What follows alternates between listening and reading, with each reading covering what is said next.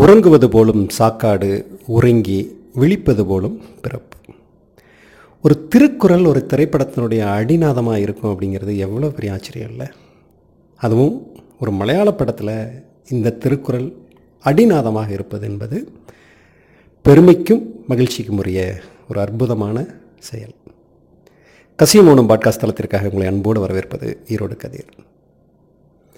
மலையாள இயக்குனர் லிஜோ ஜோஸ் பெல்லிசேரி அவர் அவருடைய தனித்துவமான வித்தியாசமான திரைப்படங்களுக்கு மிகுந்த பெயர் பெற்றவர். அவர் சமீபத்தில் இயக்கி வெளிவந்திருக்கக்கூடிய படம் நண்பகல் நேரத்து மயக்கம் ஒரு அழகிய கவிதை மாதிரியான தலைப்பு. நடிகர் மம்முட்டி அவர்கள் நடித்ததோடு இந்த படத்தையும் தயாரித்திருக்கிறார். மிகவும் எதிர்பார்க்கப்பட்ட இந்த திரைப்படம் மலையாளத்தில் அவ்வளவாக ஓடலை அப்படிங்கிற ஒரு கருத்து உண்டு. அதற்கான காரணம், இது ஒரு மலையாள படமாக இருந்தாலும் கூட படத்தினுடைய மிக பெரும்பான்மையானவை தமிழ் படத்திற்கான களமாக, தமிழ் படத்திற்கான உரையாடலாக, தமிழ்நாட்டின் ஒரு கிராமத்தினுடைய வாழ்வியலாக இருப்பது. அவங்க அதனால் அந்த படத்தை ஒதுக்கிட்டாங்களா அப்படின்னு பார்த்தோன்னா அது காரணம் இல்லை. படத்தோடு கூடவே இன்னொன்று பயணிச்சுட்டே இருக்குது. என்னென்னு பார்த்தோன்னா பழம் பாடல்களும் பழைய திரைப்படத்தினுடைய பாடல்களும் திரைப்பட வசனங்களும். அது முதல்ல பார்க்குறப்போ ஒரு மாதிரி நெருடலாக இருக்குது, என்னடா பின்னால் ஒன்று கத்திக்கிட்டே இருக்குது அப்படின்னு இருக்கும்.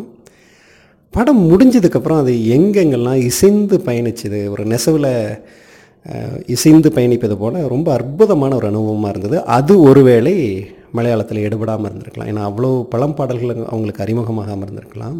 அதனாலேயும் கூட அது எடுபடாமல் இருந்திருக்கலாம். தமிழ்நாட்டினுடைய ரசிகர்கள் இந்த படத்தை தாறுமாறாக கொண்டாடுறாங்கன்னு தான் சொல்லணும்.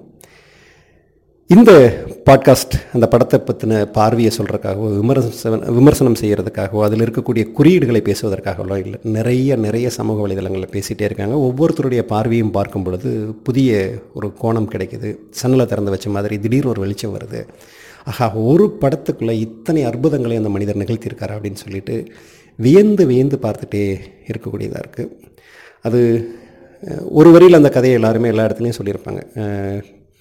கேரளாவிலிருந்து வேளாங்கண்ணிக்கு பயணம் செல்லக்கூடிய ஒரு குழு திரும்ப கேரளாவுக்கு வர்றாங்க. வர வழியில் ஒட்டஞ்சத்திரம் பழனி பக்கத்தில் ஒரு கிராமத்து சாலையில் வர்றப்போ திடீர்னு அந்த வாகனம் நிறுத்தப்படுது. நிறுத்தப்பட்டோடனே அங்கே இருக்கக்கூடிய ஜேம்ஸுங்கிற பாத்திரத்தில் இருக்கக்கூடிய மம்முட்டி திடீர்னு அவர் மட்டும் எல்லாரும் தூங்கிட்டு இருக்காங்க, இறங்கி ஒரு கிராமத்துக்குள்ளே போகிறார். கிராமத்துக்குள்ளே போனோடனே அந்த கிராமத்திலேருந்து இரண்டு வருஷத்துக்கு முன்னால் காணாமல் போன சுந்தரம் அப்படிங்கிற பாத்திரமாக மாறிடுறாரு. மாறி ஒரு நாள் முழுக்க அந்த கிராமத்தில் அந்த சுந்தரமாகவே வாழ்ந்துட்டுருக்காரு.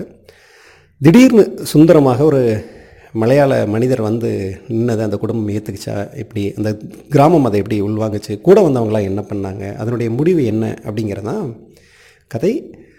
கொஞ்சம் மெதுவாக போகக்கூடிய ஒரு படம்.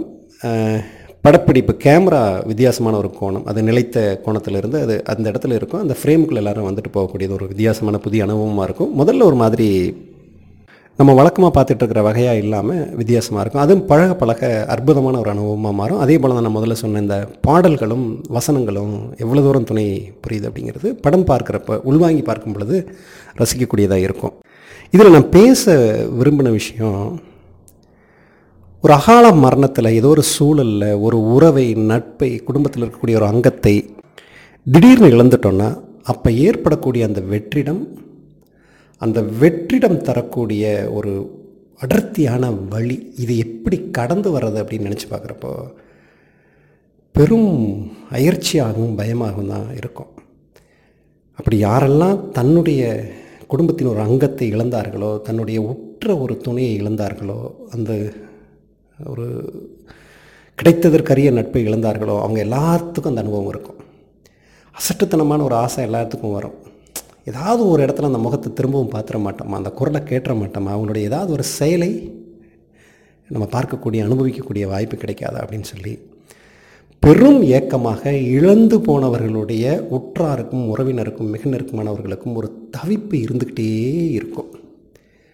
அப்படியாக இருக்கக்கூடிய ஒரு குடும்ப வயதான அப்பா அம்மா, அந்த வீட்டில் இருக்கக்கூடிய நாய், அந்த மனிதனுடைய மனைவி, அந்த மகள், அந்த மனிதனுடைய மிக நெருக்கமான நண்பன், அவனுடைய சகோதரன், அந்த கிராமத்துக்காரங்க, இவங்க எல்லோருமே திடீர்னு யாரோ ஒரு உருவத்தில் இங்கிருந்து ரெண்டு வருஷத்துக்கு முன்னால் காணாமல் போய் இறந்ததாக கருதப்படக்கூடிய அந்த நபர் திரும்ப வந்தப்போ முதல்ல ஏற்றுக்க முடியலனாலும் போக போக அந்த ஒரு நாளுக்குள்ளாகவே ஏற்றுக்கொண்டு அதை உள்வாங்கி அனுபவிக்கக்கூடிய மௌனமாக அதை உள்வாங்கி ஏற்றுக்கிட்டு ஏற்றுக்கிட்டு ஏற்றுக்கிட்டு இது நிஜமாக மீண்டு வந்துருச்சு போல் அப்படின்னு சொல்லி உள்வாங்கி அதை ஏற்றுக்கொள்ளக்கூடிய அந்த தருணம், அந்த அனுபவம் யாருக்கெல்லாம் இழந்திருக்காங்களோ அவங்க அத்தனை பேர்த்துக்கும் நம்ம வாழ்க்கையில் இப்படி ஒன்று மீண்டு வந்துடாதா, மீட்டெடுத்துட மாட்டோமா அப்படின்னு சொல்லி பெரும் பெரும் பெரும் ஏக்கம் இருந்துகிட்டே இருக்கும். இந்த படம் பார்க்குறவங்களுக்கு, அந்த மாதிரியான இழப்புகளை சந்தித்தவர்களுக்கு, எங்கிருந்தோ நினைவடைக்கனுடைய ஆழத்தில் இருக்கக்கூடிய ஒரு வலியையும் வேதனையும் மேலே கொண்டு வந்து வச்சு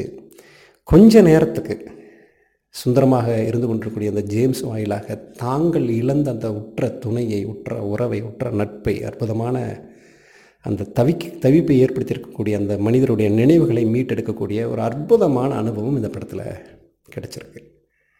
அதை மட்டும்தான் அதில் பகிர்ந்துக்கணும்னு நினச்சேன். மற்றபடி அது நிஜமாக நடந்தது, அது என்ன ஃபேண்டசி வகையா இல்லை ஒட்டுமொத்தமாக கனவா, இது ஒவ்வொருத்தரும் அவங்கவுங்க விரும்புகிறபடி அதுக்கு தீர்மானித்துக்கக்கூடிய அனுமதி அந்த இயக்குனர் கொடுத்துருக்காரு. நிறைய நிறைய பேசலாம். ஒரு சிறுகதைன்னு சொன்னால் அந்த கதைக்குள்ளே இருக்கக்கூடிய ஏதோ ஒன்று இன்னொரு சிறுகதையை விதையாக போடணும், அதுக்குள்ளேருந்து சிறுகதையை முளைச்சி கிளை பரப்பணும் அப்படின்னு சொல்கிற மாதிரி சமீபத்தில் பார்த்ததில் அல்லது ரொம்ப நாள் பார்த்ததுலேயே இந்த ஒரு படம் தான் நிறைய வாழ்க்கைகளை மனசுக்குள்ளே உருவாக்கி பார்க்கக்கூடிய காட்சி அமைப்புகளை தந்திருக்குன்னு நினைக்கிறேன். ரொம்ப நல்ல அனுபவம், ரசித்து பார்க்கக்கூடியவர்களுக்கு நல்ல அனுபவம், இழந்தவர்களுக்கு ஏதோ ஒன்றை மீட்டு எடுத்து தன்னுடைய மாரில் அணைச்சி வச்சு அந்த இதத்தை உணரக்கூடிய ஒரு அற்புதமான அனுபவமாக இருக்கும்னு நினைக்கிறேன்.